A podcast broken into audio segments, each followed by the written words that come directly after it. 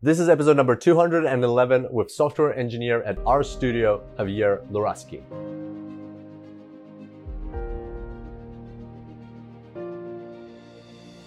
Welcome to the Super Data Science Podcast. My name is Kirill Eremenko, data science coach and lifestyle entrepreneur. And each week we bring you inspiring people and ideas to help you build your successful career in data science. Thanks for being here today, and now let's make the complex simple.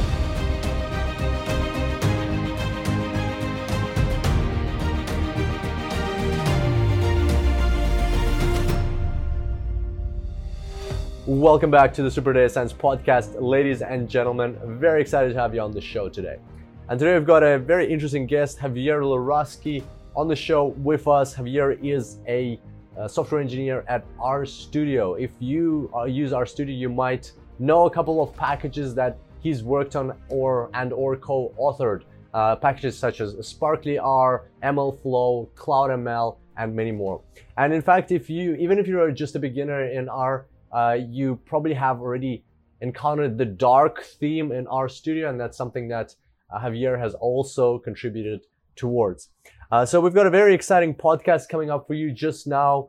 Uh, with Javier, we talked a lot about big data and big compute. And specifically, we talked a lot. Most of this podcast is dedicated to Apache Spark.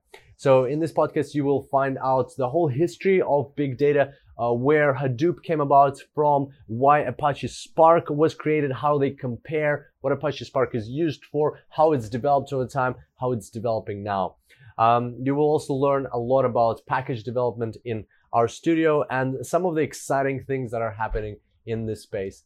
And in addition to all that, you will feel a lot of passion. Javier has a ton of passion for this space, for RStudio, for Apache Spark, uh, for developing packages, for big data and big compute. So this podcast is full of that. I was personally sitting on the edge of my seat, just enthralled by all of this amazing uh, all these amazing stories that Javier is telling and this whole space of big data.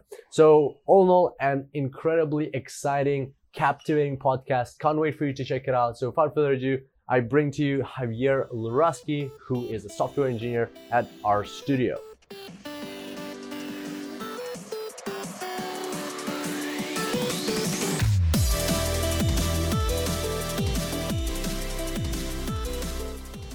Welcome, ladies and gentlemen, to the Super Data Science podcast. Today I have a very special guest calling in all the way from Seattle, Javier Luraschi from RStudio. Javier, how are you going today? I'm doing great, Kirill. How about you? I'm doing well as well. And I'm in uh, Australia right now in Gold Coast. The weather is quite warm here, unlike Seattle. You said it's a bit, it's getting a bit cold there.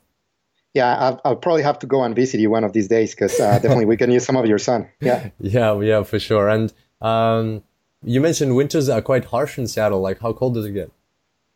Yeah, it's, it's not that it gets that cold. About uh, you know, uh, gets colder minus five Celsius, mm-hmm. which is not terrible. But we have very very long winters. Mm-hmm. Uh, so definitely expect a visit from me somewhere around March or May. I'm, I'm, assuming Australia has pretty nice weather most of the year. Correct? Yeah, yeah, most yeah, of the so. year. It's it's quite it's quite good. The only thing is that it's a bit uh, uh, it's a bit like the first time i got here i was I'm not really expecting that during winter it's warm during the day but then at night the temperature drops to like maybe plus eight degrees celsius which is yeah. which is fine but the thing is they don't have central heating in the in the buildings you know? So you're like oh wow. so the building is actually cold and you have to get blankets. So that was a bit unexpected but other than that it's really cool very yeah, nice I, I would say that at, that at least on winter is it's a time where you can be very productive because you mm. know like it's dark and everything, and you know it's cold, so it's kind of like puts you on the mood to just get things done, which is good. I, I kind of been on warm countries, and uh, sometimes getting getting work done in warm countries gets gets trickier. yeah, I know. You work faster when it's colder. I, I, I at least that's for me, but yeah, I, I, don't know if same. that's the same for everyone. Same for yep. me. Yeah. Um, all right, well, Javier, uh, RStudio, you're on the podcast. It's it's really cool, really cool to have you. As I mentioned, I've already uh, spoke uh, before, as I mentioned before the podcast, already spoken to Nathan Stephens, Nisha Iyer. I've recently just been chatting on LinkedIn to Jonathan Regenstein, all from RStudio. You have such a fantastic team there. This is this is incredible. Every person I meet from RStudio is like some sort of very interesting genius in their own field and I learned so much. So I'm really looking forward well, to this podcast. I got really high expectations for today. Well, we appreciate that, but like, uh, it's definitely fun. I, I don't know about uh, being all, all of us genius, but like, uh, definitely it's fun, especially since we're a distributed company. Um, you know, I don't even know honestly where Jonathan is is these days. Mm. But uh, you know, whoever you talk with RStudio is it's likely that they won't be on the same city because we're just all over the U.S., also Europe, and um, um, yeah, crazy. It's crazy. How is it to work in a distributed company like that? Well, I, I really love it, honestly. Um, I, I do feel like, um, you know, it's it's different. Like one of, I, I feel like like any other new job or any any change in your life, usually have a honeymoon period, right? Mm-hmm. Where you even data science, right? Like I bet like you start with data science and you're like, oh my god, this is great, this is the best thing, best thing. And for for the most part, I think working in a remote team has been has been that way. Um, I I do think, and I would give you know as advice or unsolicited advice to your listeners, right? Um, there's definitely like a period where you get you know you have to tweak your personal life to also maximize other things that are not work related, if you know what I mean, right? Mm-hmm. So you're like you know, like when, when you're in the same office, it's very easy to have like those personal interactions and keep up with people and why not? Yeah. And when, when you're in a distributed team, like you kind of like lose the personal, you know, face to face connection unless you proactively say, Hey, I want to catch up with these, you know, colleagues or friends that I haven't seen, right? But net net, I think it's fun. It's fantastic. Like I, I don't, I don't even know what commute looks like, and you know, like it's, uh, it's nice to, you know, be, be, be close to your family and why not. So um, definitely, highly, highly recommend um, remote positions and remote teams. That's so cool. That's so cool. And I totally agree with the whole concept of lo- uh, losing on the personal side of things. You need like something you need to uh, take care of. Like for instance, at Super Data Science, we have a remote team and we all catch up. We make a like an effort to at least once a year to all get into the same place and like spend yep. a week together. And the other thing is like every week uh, we have a new buddy. So everybody in the team randomly gets assigned somebody else. So it could be like a director, it could be, um, you know, an analyst together. And for the week, right. you, no, not for the week, for the month, you guys are buddies. And so you like plan your weeks together, you catch up once a week, and that really puts people from different parts of the company closer to each other. So I think you're right. The personal side of things. Yeah. So, so I'm, I'm actually curious, like, what does that mean? Like, because you're still remote, right? Does that mean that you get to talk with this person in Slack or whatever you're using? Uh, or so Slack, uh, you can talk to anybody, but uh, anytime but that means that at least once a week you need to uh, catch up and uh, talk to that other person in person. So oh, right. we use Zoom. Uh, so not like, right, like right. in person as in, in yeah, real yeah, we life. Use, we use Zoom as well. Yeah, yeah but like uh, on video, you need to catch up with that person at least once a week at the start of the week when you're planning your week and you spend an hour together. And so you, you know, you, you're inevitably chatting about the weekend, you know, what are you doing in personal life. And it's been really, feedback's been really good. People love to, you know, find out yeah, more about this. Yeah, connect and with other colleagues, and why not? Yeah, yeah that, that makes a lot of sense. Yeah, that's cool. Um, okay, so tell us, uh, how did you get into RStudio in the first place? You wait before before we continue. I just wanted to let everybody know. So Javier is a software engineer at RStudio. Maybe maybe let's start there before we go into the story how you got into RStudio. Tell us a bit about you know what exactly do you do at RStudio? Sure, sure. Well, I mean, as, as you mentioned, I'm a software engineer, so I write software, right? That's mm-hmm. kind of like obvious. Mm-hmm. Um, but I, I, mostly have been focusing on R packages. Um, for for those of you that you know might not be super familiar with uh, what an R package is, is basically R code, which is just R. Uh, R is a programming language, right? And you package this code into modules that you can share with other people, right? Um, so it's this is actually a you know it, it's it's a concept that you can find in other programming languages, but I think what the R community has going is pretty special because um, there's there's a very nice relationship between uh, R package and an actual person that you know like lives and breathes in the in, in real life, right? So um, a, a lot of the functionality that you use from R is going to come from packages, and those packages have maintainers and authors.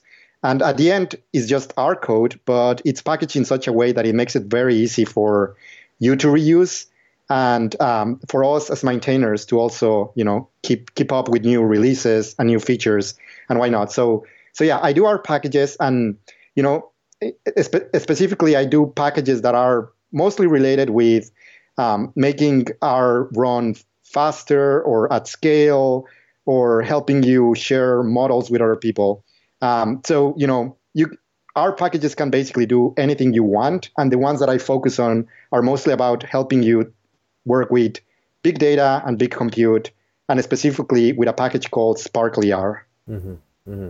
Interesting. That's a, that's a very interesting description. I thought that uh, R packages, uh, you know, all mostly come from CRAN, and uh, and that they are created by the community. I didn't know that our this, uh, studio on purpose, you know, creates R packages. Can you tell us the difference between those two, please? Oh well, they're exactly the same. They're mm-hmm. just two different parts of the story, right? So mm-hmm. basically, um, an R package is this. You know, it's literally like you could see it as a box with you know code inside it, um, and CRAN is the store. You know, all the packages are free, right? But it's is where you go and get the actual packages. Mm-hmm. Um, so there's people that build these packages in the R community. You know, they don't need to work at RStudio, and most, honestly, most of the packages that are on CRAN are not from RStudio at all. Yeah. Um, so anyone can, you know, package a useful um, piece of code into an R package and then make it available on CRAN.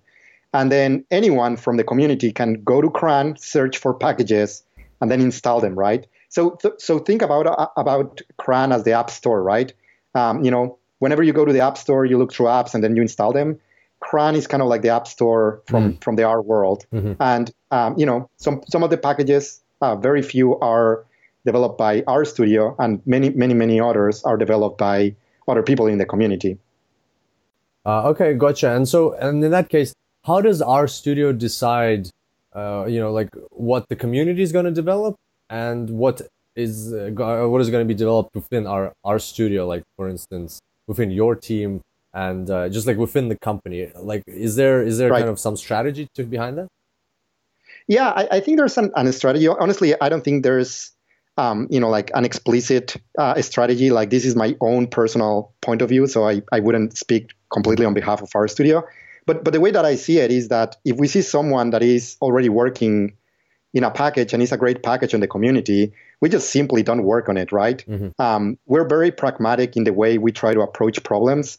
So we try to look for the things that are the most painful and the most impactful that the community might need. And if we look at a problem, right, like in my case, like, hey, big data, right? Like, is someone in the community already providing that? And if the answer is no, and there's enough big um, impact that we can help the community, we basically help. That that's kind of like the very high level you know, like, hey, this is this kind of like how we see it. Because um, yeah, I, I think in um, it, it it could be possible that you know if if the R community would take over the entire packages, um, there there wouldn't be a need for RStudio perhaps to develop packages, right? But mm. um, you know, something that perhaps um, I don't know if you already touched bay, to, talked about this on your on on on, on these series, but there's like the opportunity that exists on in data science in general, and in my particular case, big data, is so so huge that you know we need more people right? Yeah. so it's, it's not that it's not that we're fighting for packages which is i think it's a great place to be at. It's mostly like oh my god like data science is growing so much and there is so much to be done that you know let's just make sure that we don't overlap because that you know that's just inefficient. But there's there's so much opportunity everywhere that you know we haven't had that problem of you know hey having to do a lot of coordination or why not right? It's it's mostly pretty obvious when there's there's a gap, an opportunity that someone someone can help with. Gotcha, gotcha. Okay, very very interesting role and lots of packages. Um, so maybe let's talk a little bit about some of the recent developments. So you mentioned big data. Can you tell us a sure. bit about big data? Like maybe even give a quick overview for uh, new listeners on the podcast who are not familiar with the concept of big data. What is big data and big compute? And um, yeah, what, what's the story that's happening there? Yeah, no, for sure. I, I honestly, you know, I, I really love those two concepts, big data and big compute. And mostly I really like them because there's people that have like very strong feelings one way or the other one. And, you know, you probably have have, have seen this around. Mm-hmm. Um, so kind of like to me, like the way that I like to introduce them is just from a historical point of view, right? Like maybe that's, you know, the most boring point of view, but I think it's also pretty exciting, right? Yep. So so so if you think, you know, like to me, like one of the most in, exciting things about, you know, in general data science and big data is if you ask a historian, right, someone mm-hmm. you know specialized in history, is like, hey, how do you divide, um, you know, human development, right? The, the development of the human civilization, you know, like it's pretty, it, it's it's gonna be pretty likely that they will like mention things like the Stone Age, you know, like pre-industrial revolution, you know, like the Industrial Revolution, and why not? And, and a lot of them will mention also the information age, right? And I'm pretty sure that you might have already heard this term, right? Like mm-hmm. the information age. And um, um, this kind of like concept basically means that there's a lot of information that we're creating that is digital, right?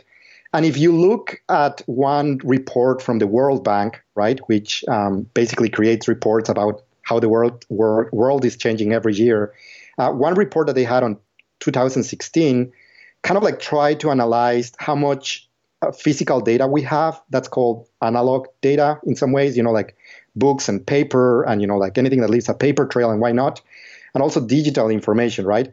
And you can see in the report like it's just growing an exponential rate. Uh, rate. It's just you know you don't really need to you know we don't need to explain this too much. But if you look at how many cat videos we create per day, right? Or mm-hmm. like Instagram photos or Facebook photos or just data in general, like we're creating a lot a lot of information. So you know like back in um, you know like the year 2003 around that time, uh, there were companies like Google that were just starting, right? Like it's it's crazy, but Google is a pretty pretty new company, right? It's, it wasn't here. Um, what is that? 30 years ago, or why not? Mm-hmm. Yeah. And um, and what Google was trying to do is say, hey, we have the World Wide Web, and there's a lot of information that seems usable. Can we make it searchable? And there were obviously companies before them, like Yahoo and Excite and AltaVista, for those those of you that remember. But you know, like Google, one of those was one of those companies that said, you know, like how can we do, how can we make search better? And uh, the first problem that you hit when you're talking about the web is like you can't really put the whole web in one computer, right? It just it's just too much data, and if you try to put it in one computer, like it just doesn't make any sense. Mm-hmm. So the way that they solved the problem back then was by using multiple computers, right? You have multiple computers, each with their hard disk, across many many uh, many computers. You can you know you can load the entire web and you know like make searches.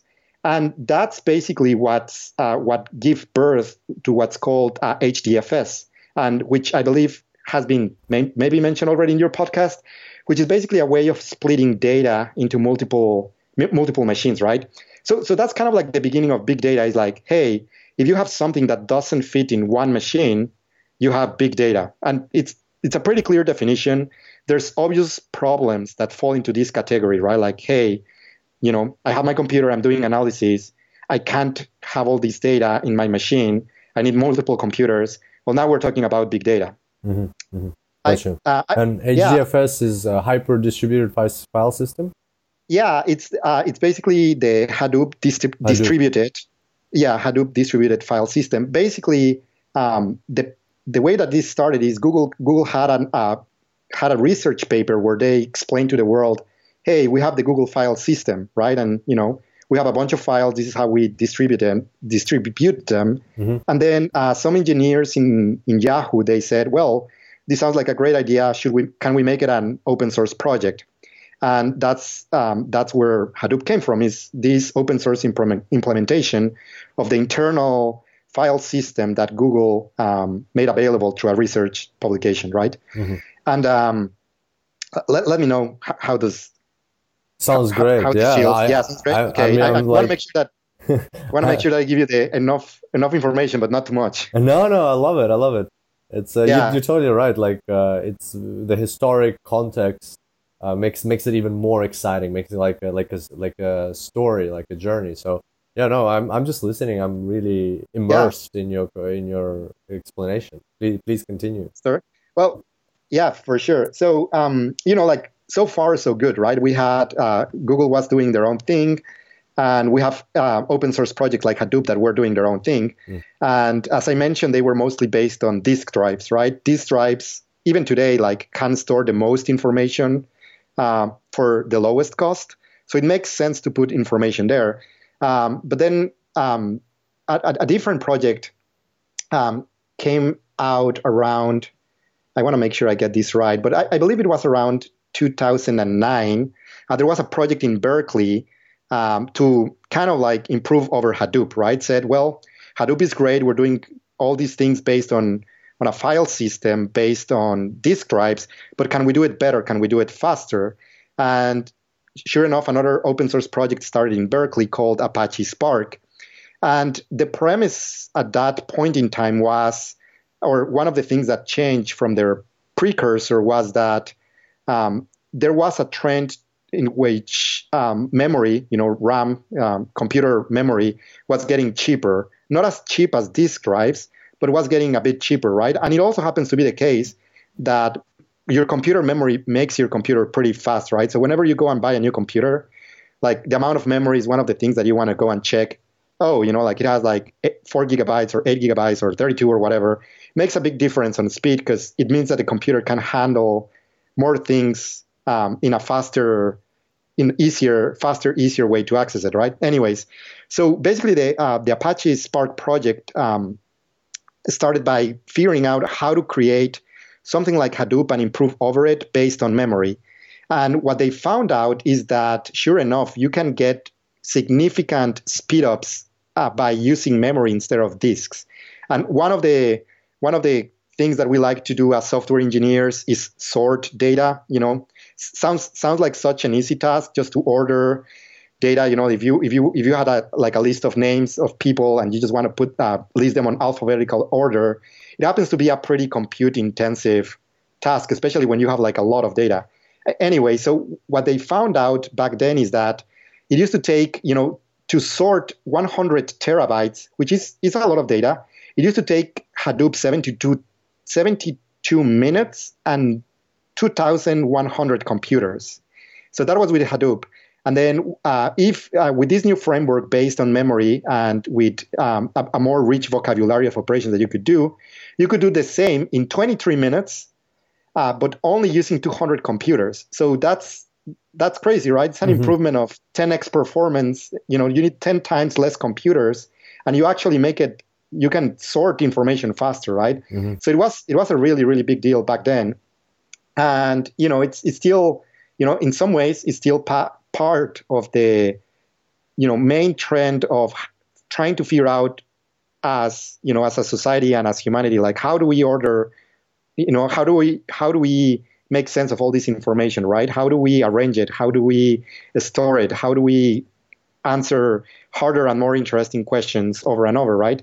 Um, so, so that's pretty much what spark is. It's an in-memory engine that allows you to process any information um, one of the things that is different perhaps with hadoop is that when you talk about Hadoop, um, there, really there was there was only support for one type of operation called MapReduce, and maybe this is also something that you know people have heard around. You know, like when when they're getting immersed into um, data science and big data, right? It's like MapReduce. Well, back back when Hadoop was designed, uh, there was another paper from Google where they proposed this model. Um, you know, whenever you want to transform information, I guess I guess I should say that so far we've talked about storing information and retrieving it. We haven't talked enough on, okay, like, well, information is across multiple computers. Like, how do you actually, you know, make it do something meaningful if it's distributed across multiple computers, right? Mm-hmm.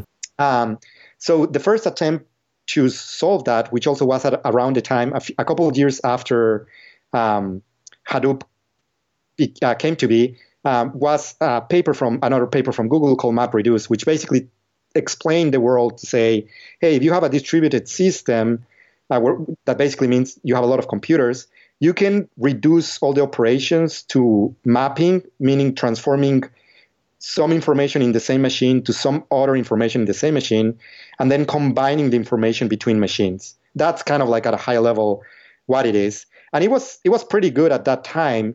Um, but but it was also constraining in the sense that it didn't provide a lot of like verbs or you know like you know kind of like grammatical constructs to make coding more easy right it, it was pretty pretty bare bones at the time and um, one of the other big improvements from spark is that it it enabled a um, big vocabulary of operations and to make big data um, more easily uh, more easy to analyze, right? So instead of just saying, hey, you need to tell me how to map data in each machine and then aggregate it, it introduced things like, hey, just tell me how to, what you want filtered, what you want to the average to be like, right? Uh, kind of like more things that are now they feel closer to what data analysis is. Like, hey, I just want to count how many earthquakes um, are available in this data data set, right? That's that's a pretty simple question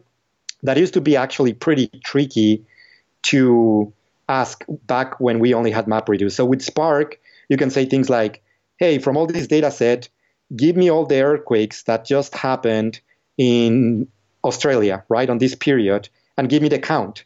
So, so that's much a much more rich way of uh, expressing and analyzing data.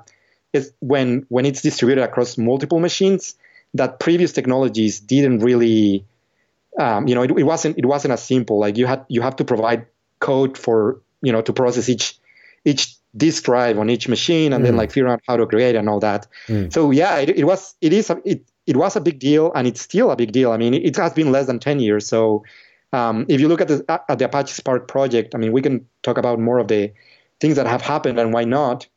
It's still changing a lot. So it's it's by no means what I would consider done. Mm. Um, and you know, like it's it's growing every day. Gotcha, gotcha. So, as I understand, if I understand correctly, Apache Spark not only uh, is faster than Hadoop in the sense that it uh, uses uh, RAM, so it works in memory, uses RAM instead of the disk yep. data, but it also is simpler to use to operate. Is that correct? Yeah, that is completely correct. Mm.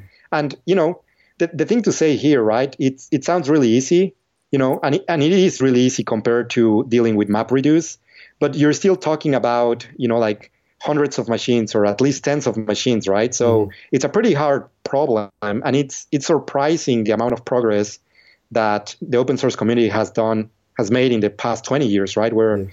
now really anyone, you know, if we want to get at the specifics of, hey, how do, how do I get into this? Like really anyone can, um, you know, download the tools that they need in like less than 15 minutes and get up and running and you know start doing data processing that was really state of the art in mm. you know in companies like Google or Yahoo like 15 years ago, right? So yeah. you know it, that that thing is just kind of like the technical you know explanation of why data science is such, and big data is such a big deal, right? It's because these tools are so easy today than what they were before that we, we honestly haven't figured out yet like how to fully apply them and we can maybe talk a, lot, a little bit about this mm-hmm. but just the, just talking about potential right is like well Google and you know like Yahoo and other big companies were using these tools, right? And they're great, and now they they just became so easy to use. What can we do with them, right? Mm-hmm. And you know, I'm, I'm sure like a lot of your listeners will have you know more particular ideas, but it's it's definitely fascinating. Yeah, yeah, for, for sure. And uh, do you have certain packages in R which allow people to work with uh, Apache Spark? Yeah, that's that's a great question, and yeah, the, the answer is yes. And the package that I recommend using it's uh, called sparklyr. You know, it's kind of like a corny name out of Spark. You have Spark. This is like Sparklier or sparklyr. Yeah. Yeah. So we we try to name our package in fun ways because you know, like it doesn't doesn't make sense to name them with boring topics, right? So yeah, yeah it's called sparklyr, and it's basically the way that you use um, Spark from the R programming language, right? So um, R is obviously like a pretty well-known programming language uh, or computing language, I would want to say. Very well uh, known. very my well known. brother is studying at uni now, and he's actually using R. It's really there, cool. There you go. So, um, so you know, if, if you already you know have an itch for learning R, it's it's another natural progression to say like, well, what about um, you know things like big data? And we even we, we haven't even talked about big compute, so we need to get back to that. But mm-hmm. yeah, definitely, if you want to um, you know, if you want to get involved into doing things in cluster computing with big data, and why not? Uh, this R package called sparklyr is a very nice way of getting started. And and again, it's in, in this particular case, it's a package that R Studio developed, and um, myself and other people in R Studio are authors of this package. Mm-hmm. But it's a, it's actually an uh, an Apache uh, licensed open source project. So you know, it's it's completely free. It's available in CRAN. You can download it. It's easy to install. And, and same for Spark. I didn't mention that, but uh, Spark also happens to be an open source project. It's Apache licensed, so it's pretty much there for anyone to use that um, mm-hmm. that has that need or interest. That's very cool. That's very cool. Uh, how long does it take you guys to develop a package? Just out of curiosity. Well, we're in all honesty, I feel like we're still working on it, and we're still gonna be working on it for a while. Yeah. And you know, So the, the original package, um, we worked for a few months on it back in 2016. We actually announced it back in UseR 2016, and um, you know it was you know like the base basic functionality which uh, included things like being able to do data analysis with dplyr, which um, it's one of the most used packages in the R community, which allows you to basically design um, data manipulation um, operations through a grammar that makes it very easy to let you analyze even from very simple things like hey give me the average of this column. You know we all we all used to do that in excel or why not? Or counting records all the way to well i want to run um, you know like i want to join these two data sets and i want to you know like run a specific computation on them and why not right? So it, it definitely has like that broad of that breadth of um, functionality for very very basic data analysis to very complex data analysis. So that was one of the first features that we decided to include in sparklyr to allow the R community to easily move their their already existent um, data, you know, like uh, basically analysis that they can run in their own machine. You know, like if you have a CSV file, just a text file, or why not, or an Excel file. Yep. By the way, you can use Excel with R if that's what you, you know, mm-hmm. if that's what you like doing. So, you know, like you can, it's what dplyr allows you to do is to say, hey, I'm, I'm going to use a, you know, Excel spreadsheet to do analysis. So you can import it with readr and then you can do data analysis on dplyr. But then now with sparklyr and support for dplyr in sparklyr, you can say, well, instead of running this same analysis in this Excel spreadsheet file, now I want to run it on, you know, like 10 terabytes of data, or why not? Nice. And you know, like it's the same thing, right? Which is kind of crazy. Yeah. Uh, you know, you don't you don't need to rewrite it. You don't need to worry a lot of those things. You do need to pay for the computers, right? Like you know, we haven't talked about this, but like still, computing is not free, right? So someone yeah. needs to pay for those computers, and why not? Mm. But at least as a user, and if you work in a company or you you aspire to work on an organization that you know like it's it's gonna do like data analysis in small scale and also in big scale. These tools allow you to really easily jump from, hey, I, I just want to do something quick and dirty while I'm on the bus, you know, on my way to work, and it works.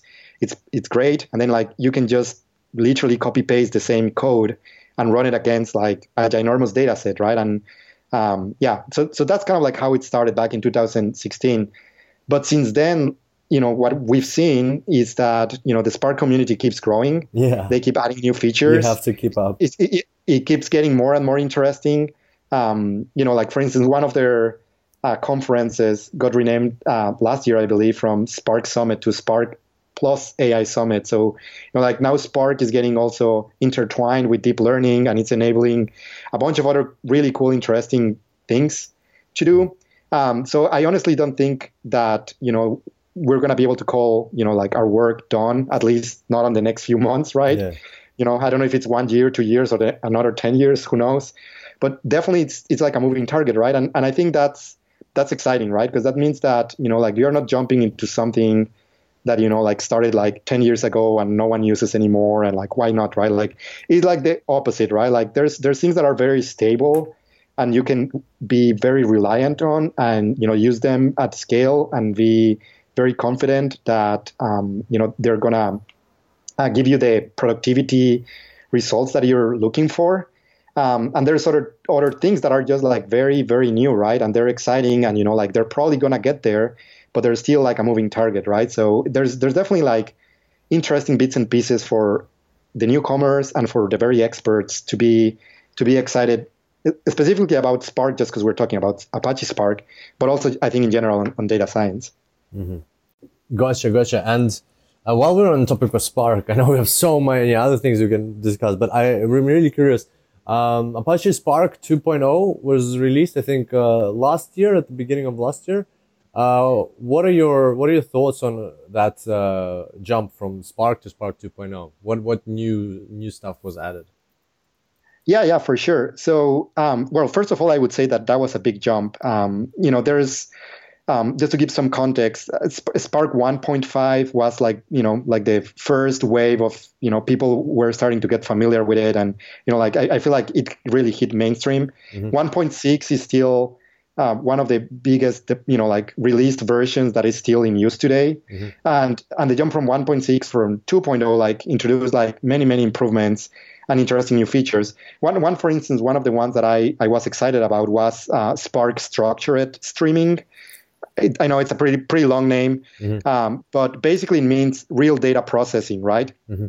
And and I feel like that's a really good segue to talk a little bit about big compute, right? Because we only talk about this big data kind of like part of the story, which is important and relevant. But then a lot of companies, you know, like don't have, you know, huge data sets, right? Like, so what's the point of big data? Like, why do I need Spark, right? Like, you know, is this just hype and whatever? And, you know, like some of that is true, right? Like, not everyone needs big data. But there's this whole other side of the coin called big compute, right? And what big compute, the way that I want, I like to explain it is just mostly making things faster, right? So, you know, like when you're, when you're, when, when you have simple questions like, hey, count how many records I have, well, that's usually pretty fast and you don't have to worry about that, right? But you know, when when you start asking questions like, "Hey, could you please sort, you know, arrange all these data set?" Well, that's a little bit harder, right?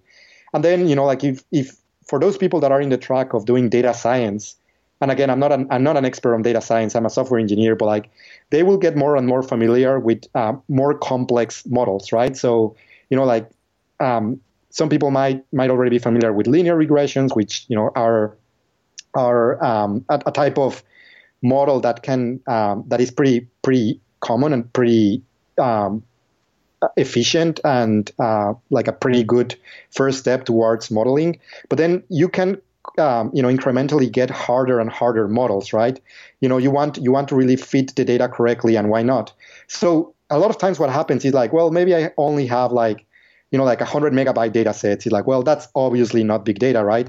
But then you're running these models, and you know a lot of times what we see is we see um, we see data scientists just waiting like an hour, right? Or it's like, well, you know, like I'm gonna go for a coffee because you know, like this thing is just running for the next two hours, right? And he's like, well, you know, mm-hmm. that might be a good case for big compute, right? Which means it only really means saying, hey, let's divide this task into multiple computers because even though you don't have big data, like it would be nice, wouldn't you know? Wouldn't it be nice if, if, if instead of waiting two hours, we could give you the answer in you know like 20 seconds, right?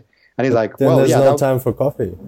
There, okay, don't don't tell that your boss, right? But uh, yeah, you you can do it faster and still go for coffee. But uh, anyways, so yeah, um, so definitely, you know, like there, there's the, the other side of the coin where you say like, well, I don't care about big data, or I don't need about, I don't have a need for big data, but I want to make things faster, right? Mm-hmm. And when you when you get to that point, right, it's like, well, how fast is fast enough, right? Mm-hmm. I mean, you know, for for you and me, maybe you know we don't have interesting data sets, and we're like, well, if you give me the answer in like 10 seconds, you know, like that's good enough, right? Like who cares? That's mm-hmm. that's fine. Uh, but there's there's a lot of industries out there, like you know, um, I'm just thinking of uh, stock trading, right? I mean, mm-hmm. if I tell you, if I tell my boss, he's like, hey, you know, I'm gonna give you the answer in 10 seconds. He's like, what are you doing, right? Like, that, that's that's really not gonna help me. Um, so there's there's a lot of use cases where you want to have like instant feedback, right? And some of the things, some of the ways that we describe this is with concepts like uh, real time. We say like, oh, we want to process data in real time, right? Meaning, I don't want to wait for whatever is being processed to finish processing, right? Like I need the data right now, right? Mm-hmm. And there's definitely you know like a niche there of like who who really needs real time versus who doesn't, right? Um, but Spark structured streaming gets uh, enables those types of um, you know um, really fast execution uh, models that are very useful in some cases and you know uh, that make a lot of sense. And and the way that, that they're tackling it um, and that we're tackling with sparklyr and, and specifically uh, streaming it's kind of like a very profound interesting way and the credit goes to the spark you know to the spark project but the way that they define a stream, right? It's so so we're talking about streams and we haven't even really defined like, hey, what is stream, right? Well, the way the way that we define what a stream is in is in Spark is like a table, you know, like Excel spreadsheet, but uh, where in, you know when you open an Excel spreadsheet, you have a limited amount of rows, right? Like you open it and you have, hey, I have like 20 rows or whatever, two mm-hmm. million. Mm-hmm. but it has it has like a set number of rows. Mm-hmm. Um, the difference with streams is that we consider them uh, as data sets that have an infinite amount of rows, mm. right? It's, it's not true that they have an infinite amount, right? But like if you're looking at the stock market, right, and you're seeing like, you know, what's the, what's the price of the Nasdaq every second, right? And if you try to see that as a table, well, it's a table, but I mean, assuming that the, you know, assuming like the Nasdaq doesn't crash and you know like disappears mm-hmm. from planet Earth, like that looks like an infinite data set, right? Of data that just keeps coming, yeah. and it also have the, the the quality that you want to process it really really fast, right? Like you don't want to wait of like, yeah, I'll tell you what is a good prediction for the stock market tomorrow, right? It's like, well, I need it like instantly, right? Um, so kind of like when you're when you start looking at those data sets that data is coming really fast and you know like it never stops coming um, structured streaming is like the feature that you kind of like want to consider. So, so that's one of the newer kind of like features that I'm excited about. Doesn't doesn't mean by any means that you need to get started with data science and big data with streaming, right? Like um, there's there's a million other ways to get started, but it's definitely one of those features that um, it's pretty exciting. And uh, I, I, could talk here for hours, so you know, just just tell me like uh, kind of like where do you want to kind of like steer the conversation? So yeah. well, with um, big, big, I'm glad we touched on big compute and that it's uh, it's a part of Spark 2.0. Uh, so big compute is kind of, as I understand it, in this sense, is the um, or the predecessor for big compute you, is just parallelized computing. Like that's something I studied at back at uni. Yep, how to parallelize is, processes. Yep, it is. Okay, gotcha, gotcha. And uh, and Spark uh, takes full advantage in that sense that it's running in memory, right? You you know, you right. b- big compute happens in memory, not on disk drives. Right, and and you know, like we were talking about these um, verbs that exist on Spark, right? That make it really easy to do operations, right? Like, hey, I want to filter, I want to get the average, I want to join these two two data sets, right? Um, so, you know, since you're already familiar with, you know, parallel computing, you probably also remember how hard it is, right? Or yeah. it used to be, right? Yeah. Like it's not trivial at all to say, well, I have three computers with small data set. Now I want to do calculation over these three things at the same time, right? Yeah. And it's like, well, it's actually pretty tricky. Um, I wouldn't say necessarily that is fully solved on Spark, you know, because there's a lot of like, you know, if you're doing genomic analysis or why not, right?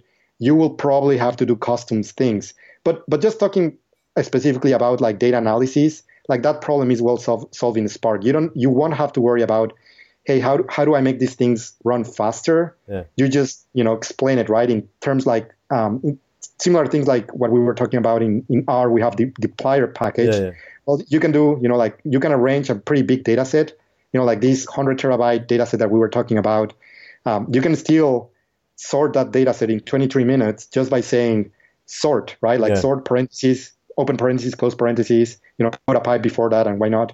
Um, so, so kind of like those things get, you know, yeah, and, and, you're right. Like big compute is not a big term, a, a, new term. It's just something that has been getting simpler and simpler, right? And hopefully, hopefully with time it would get even simpler, right? Like, I mean, I don't even know how that looks like because I, I already think it's pretty simple. Um, honestly, we could we could also talk about that because I I feel like some of the challenge today you know, still on, on distributed computing is about troubleshooting uh, when things are running at scale.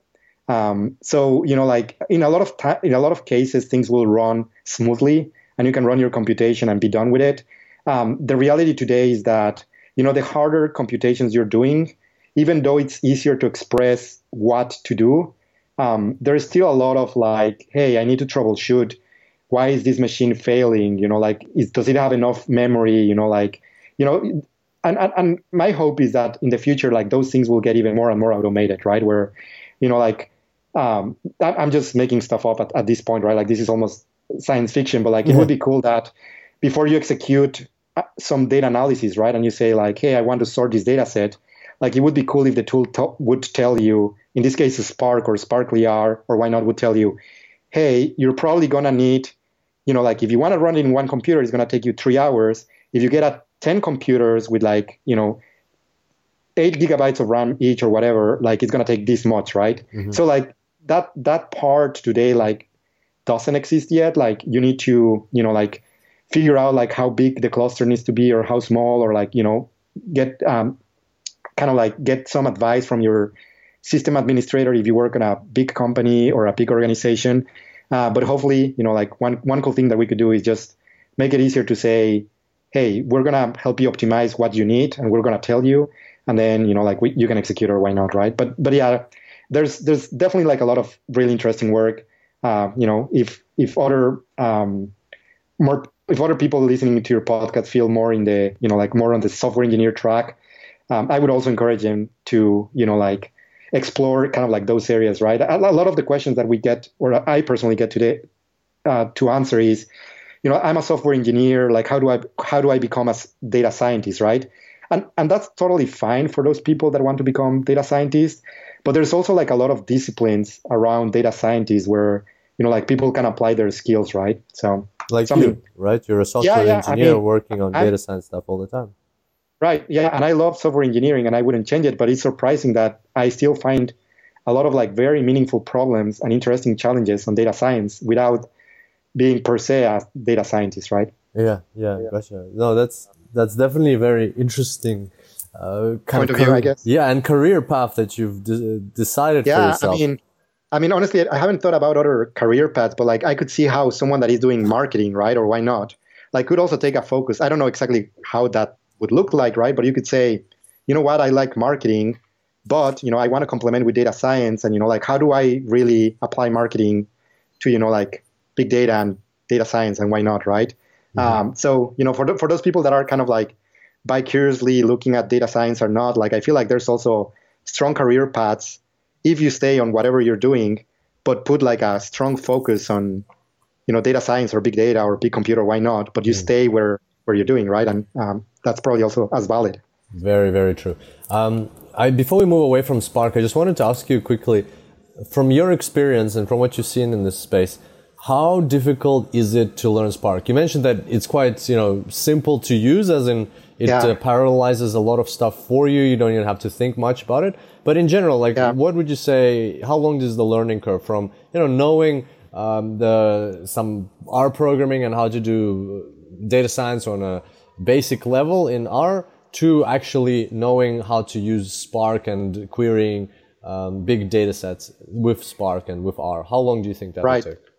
Well, so I would split this into two questions, mm-hmm. right? Um, so if you're starting by your own, right, and you you don't have like even a Spark cluster, right? Like if you're literally, you know, like finished, you know, like um, you know like if you're if you're on your own like i feel like that could be challenging because it's like well where do you even get the computer right like mm-hmm. you know like you know there's a lot of questions to ask and how do you you know Amazon, like set up Amazon, at scale and amazon web services? yeah amazon yeah so there's there's a lot of like you know um, services out there you know like there's uh, amazon there is um, amazon has a service called emr mm-hmm. there's a service called um, in azure hd insights there is cloudera there's Databricks, you know, like there's there's like ten different ones, and I apologize for the ones that I didn't didn't mention.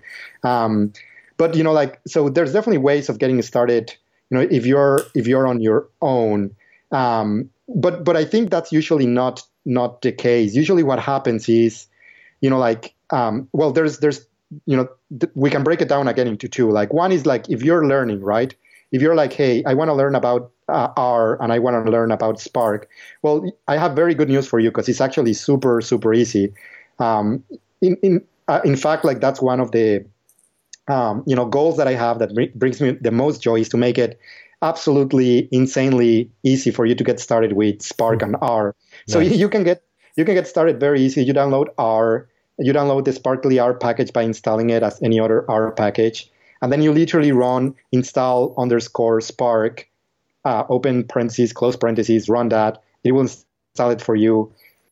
And then you run uh, Spark Connect. So, you know, like, uh, you know, don't try it from, from, you know, to do this from the actual um, podcast. But if you want more information, go to spark.rstudio.com and, you know, we'll, um, um, we'll get, we'll help you get there. So it's, it's totally really easy. So, so that's one case. If you're a student, um, definitely you can do it and you can, uh, the, the barrier or the, the cost to entry is, is super super low. So so give it a shot. The, the other the other way that you know where you might end up working with Apache Spark, which is also really easy, is if you happen to end up working on an organization that already has an Apache Spark cluster, it is often the case that there's you know like a cluster administrator and there's someone whose job it is to maintain that cluster or someone that is already paying the bill you know um, with databricks or like you know amazon or like google or like um, azure why not right? So if, if those clusters are already up and running and a lot of times the data is already there it also happens to be very very simple because you know you don't have the burden of you know like setting that up, right? Like all you need to ask is, hey, where is the cluster? What is the connection name? Um, you know, if you listen to, pro, my, my, I'm almost sure that Nathan probably talk about connection strings and why not, right? Like all you need, all you need is a character string that tells you where is the cluster, right? Mm-hmm. And so you basically put that into Spark Connect, and that will get you up and running, right? And uh, cluster administrators administrators are pretty good at you know helping other employees or members of, of that um, community to get up and running. So i think in both cases it's pretty pretty easy to get started. So those are i think just great news. Like there's almost no excuse to, to not try it out. I, I would say that it, it is it is um, it is a linear well i would like to, to say that it's a linear you know learning learning path right? Mm-hmm. so it, it is not true you know that doing everything on Spark is as easy, if you know what I mean, right? Yeah. Like there's, as we were mentioning, there's thing, there's things that are very easy, and you know, like newer things like maybe Spark structured streaming or like, you know, like other topics. Um, I I work proactively every day to make them easier, but you know, like you kind of like want to start with small steps, which will get you very very far, um, regardless. But then you know, like as you feel confident and feel proficient, you just need to keep walking, right? Like it's just like a slope with you know with a with a nice incline, you know, like just kind of like you know if, if you like um, mountain climbing or why not, or you know, kind of like that type of deal where you're like, well, you know, you start going, it's not that hard, and you know, like you definitely, you know, at some point, like you know, you're gonna get be hitting harder problems. But the very nice thing is that the to get started, it takes very little, right? And and I think that's important because if it takes like a really long time to even do simple things or why not is like no one has time for that right? But like if, if it gets you up and running and you can do meaningful analysis very easily which is where we are today it's very easy to get started it's very easy to learn.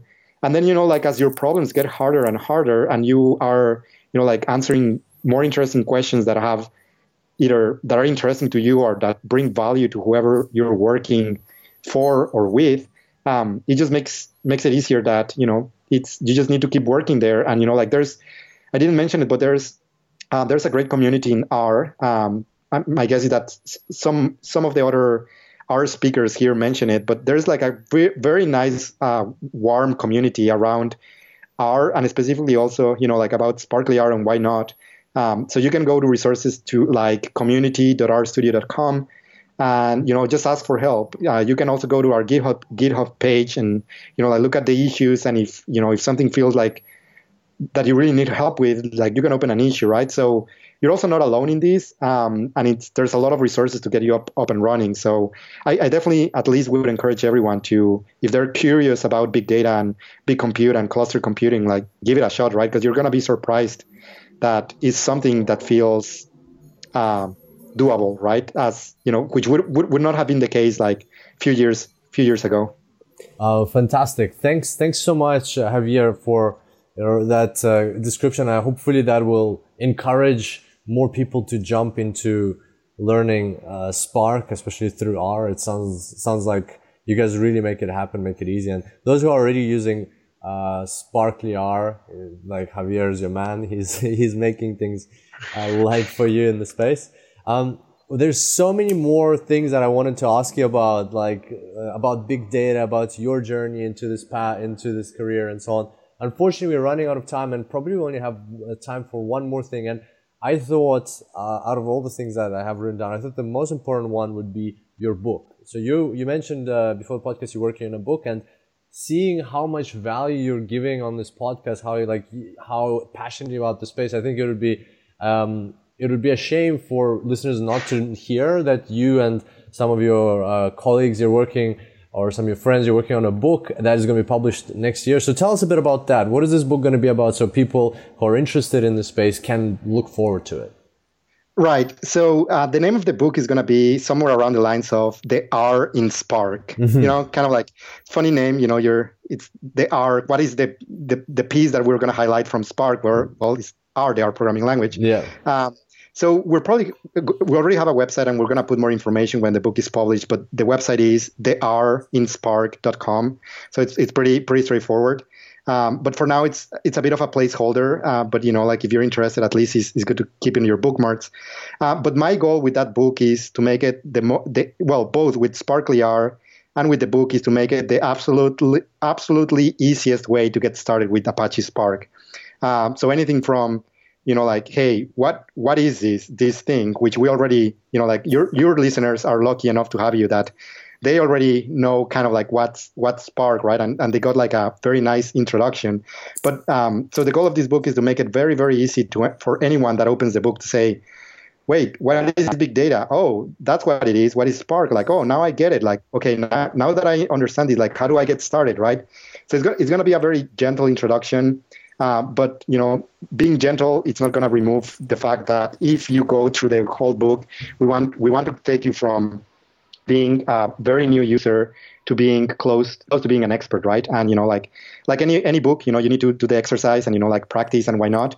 Uh, but we're definitely hoping that we can bring a lot of people um, to the apache spark community as well and um, just help them out. So yeah definitely um, if you want to keep in touch therinspark.com might be the place awesome to book i'm actually yeah. look, looking at it right now and um, it's uh, there's for our listeners if you were interested in what Javier was talking about today and you found it exciting to listen to uh, R in Spark, if you go to the website therinspark.com, there's a way you can get early access to the book. So you just have to send an email to Javier and uh, you'll get early access. So I, I, think that would be pretty exciting to like get early access to the content.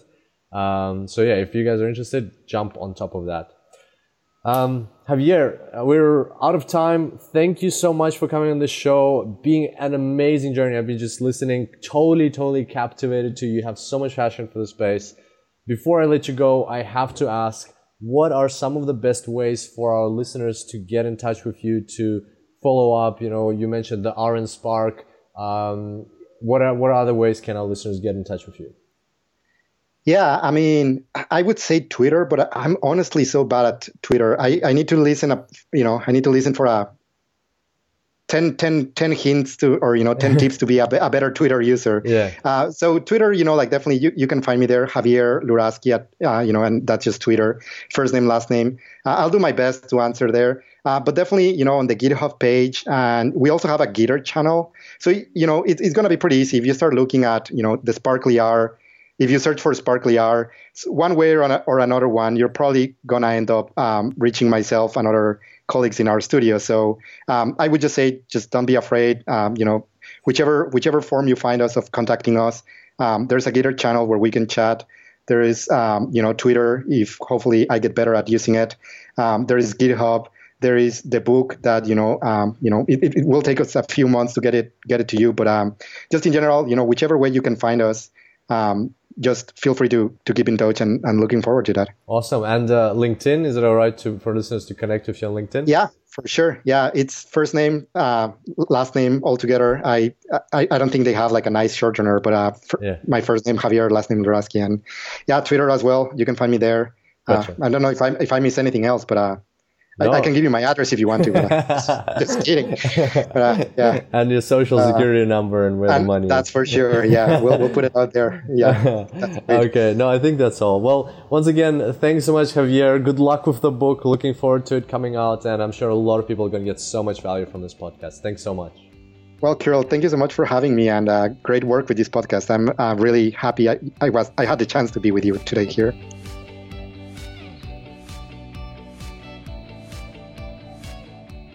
So there you have it. That was Javier Luraschi from RStudio. Hope you enjoyed this session as much as I did. Personally, my biggest and favorite takeaway was the whole fact that we dive, dove into Apache Spark so deeply and got to know the space so well from firsthand, from a person who actually works in developing a package to work with Apache Spark. So Javier is up to date with all of the changes in Apache Spark and He's uh, he knows exactly everything that's happening in space. So it was really great to hear this information, uh, these insights directly from him. And I'm sure you can also feel the immense passion that Javier has for the space, and in fact, it's uh, it's even contagious. So if, I'm sure if you have never heard of Apache Spark before, now you can feel that this is one of those really powerful tools that maybe one day you'll add to your data science toolkit. Um, on that note, you can get the show notes for this episode at www.superdatascience.com slash 211. There you will also find all the um, things that we mentioned in the episode, all the materials we mentioned in the episode, a URL to connect with Javier and follow him and his career on all social media. Uh, you'll also find a link to the upcoming book, to the website where you can register to get some contents of Javier's upcoming book, which uh, is going to be pretty awesome based on what we heard today. And of course, if you know anybody interested in the space of big data in Apache Spark who wants to learn more and who would be as excited about this episode as you, hopefully, and of course, as I was on uh, today's show, then please forward them this link. Help spread the word, help other people learn these topics. It's a, Apache Spark is a really cool tool that is um, helping data scientists work with da- big data. So let's help each other out. Send this episode to anybody who you think might benefit from it, whether it's a friend, colleague, family member, or somebody that you just know and uh, know that this will help them out. On that note, thanks so much for being here today and sharing this hour with us. Can't wait to see you back here next time. And until then, happy analyzing.